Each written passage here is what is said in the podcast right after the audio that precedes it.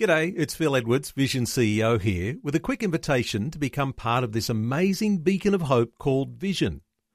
Together we can put our love into action to help people of all kinds build or rebuild their lives on the truth of God. Please consider the part you can play during our upcoming Visionathon appeal, remembering that it's your support that makes Vision possible, including this podcast. Audio on demand from Vision Christian Media. What do you get excited about? What do you think about the most? What do you dream about, plan for, perhaps scheme for? What are you passionate about? That is your God. Pastor Greg Laurie says making the Lord your God is the pathway to a settled contentment. If you will put God first in your life, I promise you, on the authority of Scripture, everything else will fall into its rightful place. Put Him first.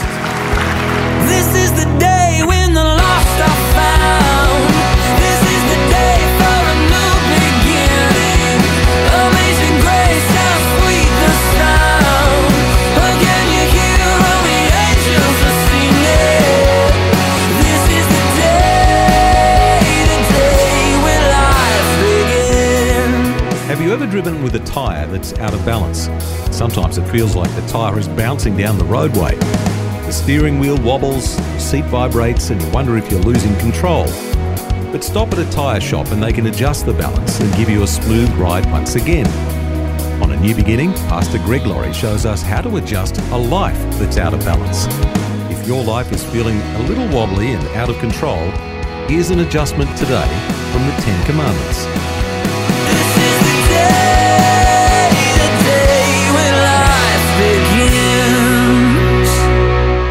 Let's look now at these commandments together. Found here in Exodus 20, starting in verse 2, commandment number 1. I am the Lord your God who brought you out of the land of Egypt, out of the house of bondage. You shall have no other gods before me. That's commandment number 1. No other gods before him. Do you think you've ever broken that commandment?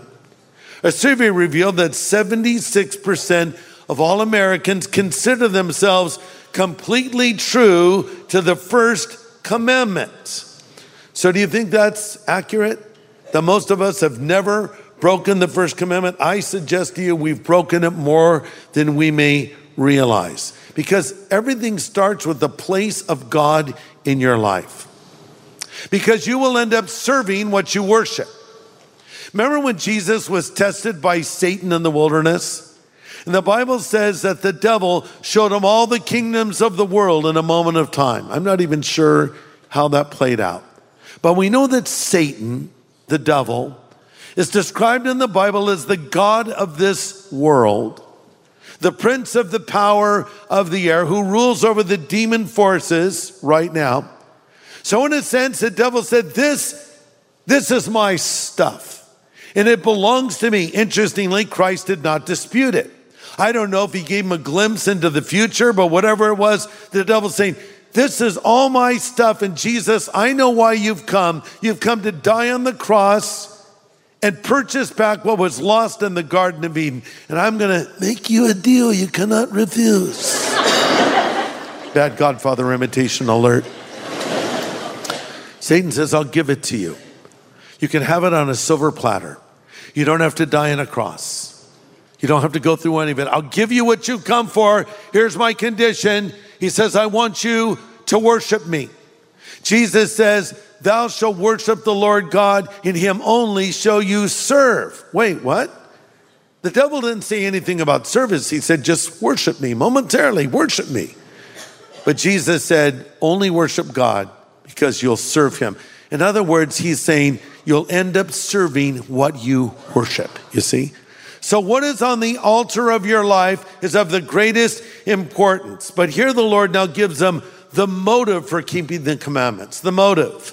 Verse 2 I am the Lord your God who brought you out of the land of Egypt, out of the house of bondage. God does not start by threatening or scaring them, He starts by reminding them of what kind of God He was a loving, caring God who delivered them from bondage and misery. You might say, well, that's great for them. They were slaves in Egypt. Well, hey, you were a slave too. We all were to sin on our way to hell. But God loved us so much, He sent His only begotten Son to die on the cross for our sin, and we turned from our sin and believed in Jesus. Thus, we have so much appreciation for all that the Lord has done. Therefore, it should be our privilege and pleasure to seek to live a life that is pleasing to Him, not because we have to, but because we get to. You see, you don't obey the Bible because you have to, you obey because you want to. And the reason you want to is because of all that God has done for you. You love Him because He first loved you. That's what the Bible says. Jesus did not say, Keep my commandments and I'll love you. He said, If you love me, you'll keep my commandments. So before the Lord tells him what he wants him to do, he says, Hey, check it out. Look at what I did for you. So this should be your way to respond. My love for him is a response to his love for me. Now, Kathy and I, as we mentioned, we've been married for 46 years. I have certain expectations of her. She has certain expectations of me. God is the same. He wants an exclusive relationship. He doesn't want to share you with other gods any more than your husband wants to share you with other men. How would it sound if a, a wife says to her husband, honey, I'm going out on a date now with Chad. I don't know why I picked Chad. Seemed like the right name, Chad. Something sketchy about the name. No, they're not. I'm kidding. I'm kidding. I'm going to have all the Chads rise up in anger against me. Is anyone here named Chad? Eh, Sorry, Chad. Because I can tell you're, you're a great guy. Your wife there, keep your eye on Chad. Just- Anyway, I digress. But if the wife said, Hey, I'm going on a date with Chad tonight, honey. Oh, and I, I probably won't be home tonight. I'll see you in the morning. That's crazy. Can't have that. You need faithfulness in a marriage. Honor the vows that you make in a marriage. The Lord says, I want the same thing. Because why? I'm a jealous God. Whoa, God's a jealous God. Hello, someone's insecure. right? God's not insecure. He says, I've done this for you. I want an exclusive relationship with you, and I don't want to share you with anybody else. Look, to want your spouse to be faithful to you is a reasonable thing. In a way, you're a jealous parent. You want the best for your child. The very word jealousy speaks of ownership. You- know, we're connected. You're my child. And God's saying, I'm your father, and I want you to be faithful to me. So don't have any other gods before me. That's Pastor Greg Laurie from Harvest Ministries in California, USA, and he's presenting a practical look at the first of the Ten Commandments don't have any other gods before him. The message is called 10, Part 1 No Other Gods. Let's continue. What does it mean to have another God before him? You know, we think of an idol worshiper as someone bowing prostrate before some carved image. Yeah, that, that would be an idol worshiper for sure. But that's not the only form of idolatry. In the epistle of First John, we read the words, Little children, keep yourself from idols.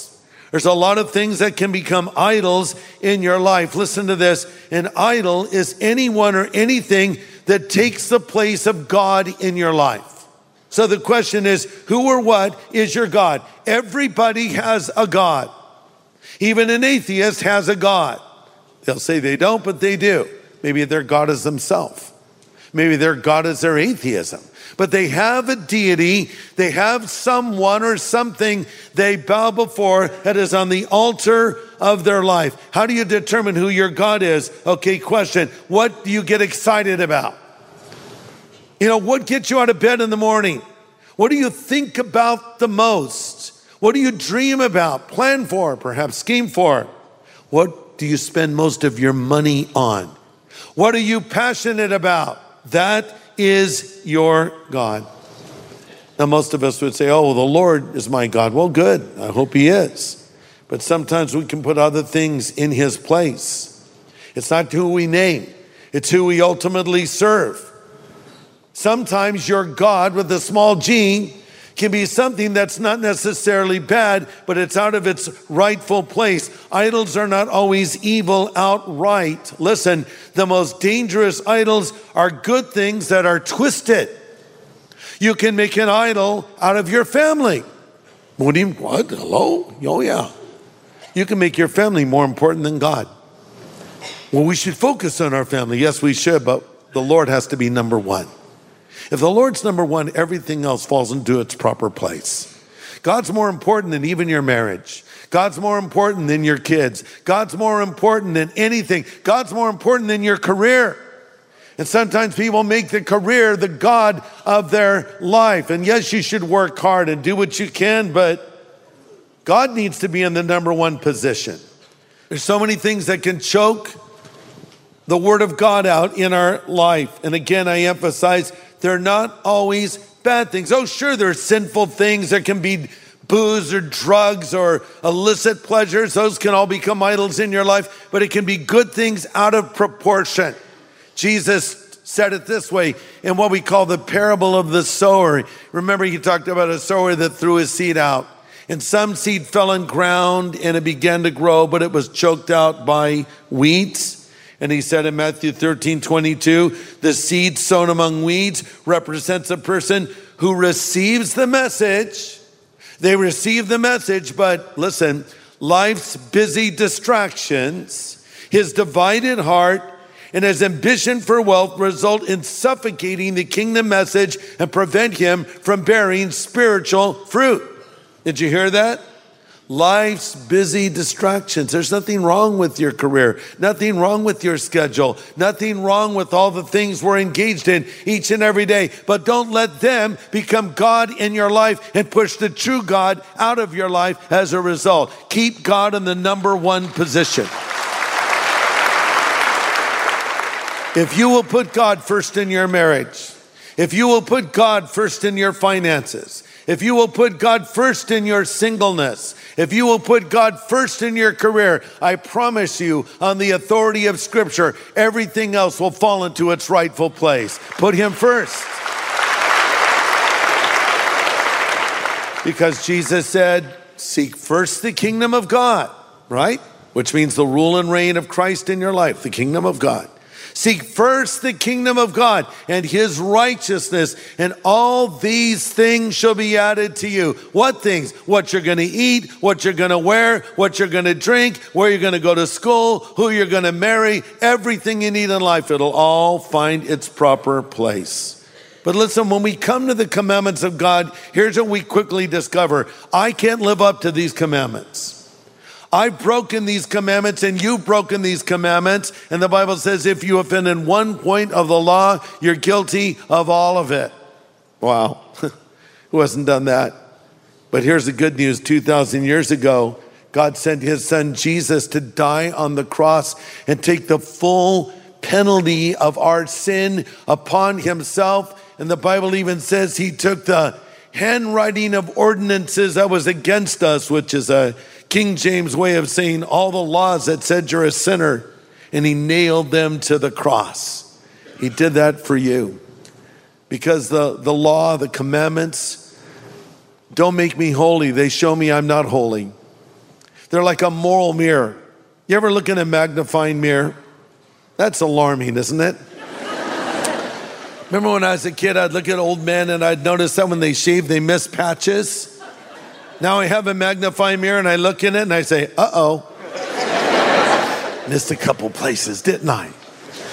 But see, I look in God's mirror and I realize I fall short. But the good news is, it's not there to make me feel miserable. It's there to drive me into the open arms of Jesus, who will forgive me of every sin I've committed. Yes, Jesus died on the cross, paid the price for our sin, rose again from the dead, and now he stands at the door of our life and he knocks and says, If we'll hear his voice and open the door, he will come in. And I want to ask you in closing have you asked Jesus to come into your life? He'll forgive you of your sins and the commandments you've broken, and then He'll start changing you from the inside out. And if you haven't done that yet, you can do it right here, right now. He's just a prayer away. In a moment, we're going to pray together. And I'm going to extend an invitation to you, wherever you are, everyone in this room, wherever you are, this is for you. This is your moment to get right with God and ask Jesus to come into your life. If you need to do this, do it now. Don't put it off. This is your day, the day of salvation. Let's pray. Father, I pray now for every person here, every person watching and listening wherever they may be. If they don't know Jesus yet, let this be their moment of decision, their moment where they pass from darkness to light, the moment where they pass from unbelief to belief. Help them, Lord, to see their need for you. Help them to come to you now, we ask. In Jesus' name, amen.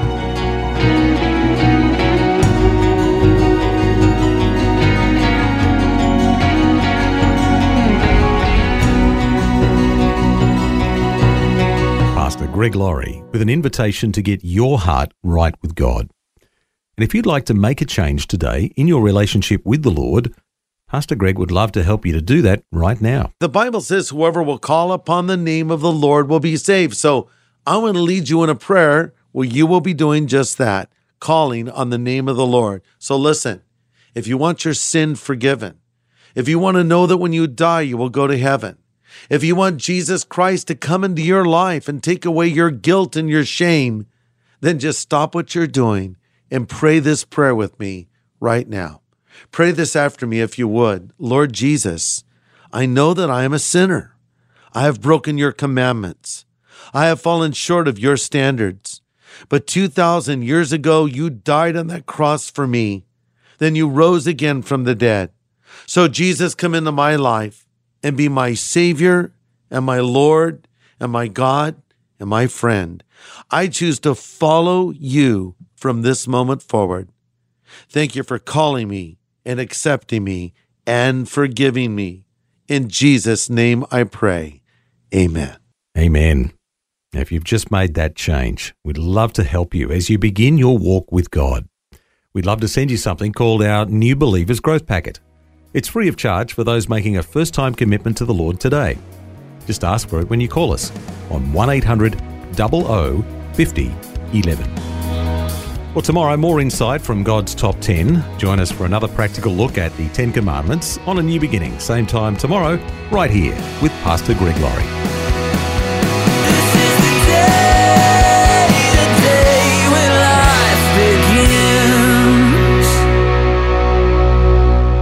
You'd like a copy of Pastor Greg's full message from today, just get in touch with Vision Christian Store. It's called 10 Part 1 No Other Gods. Just go to visionstore.org.au or call 1 800 00 50 11. Station sponsor. Thanks for taking time to listen to this audio on demand from Vision Christian Media. To find out more about us, go to vision.org.au.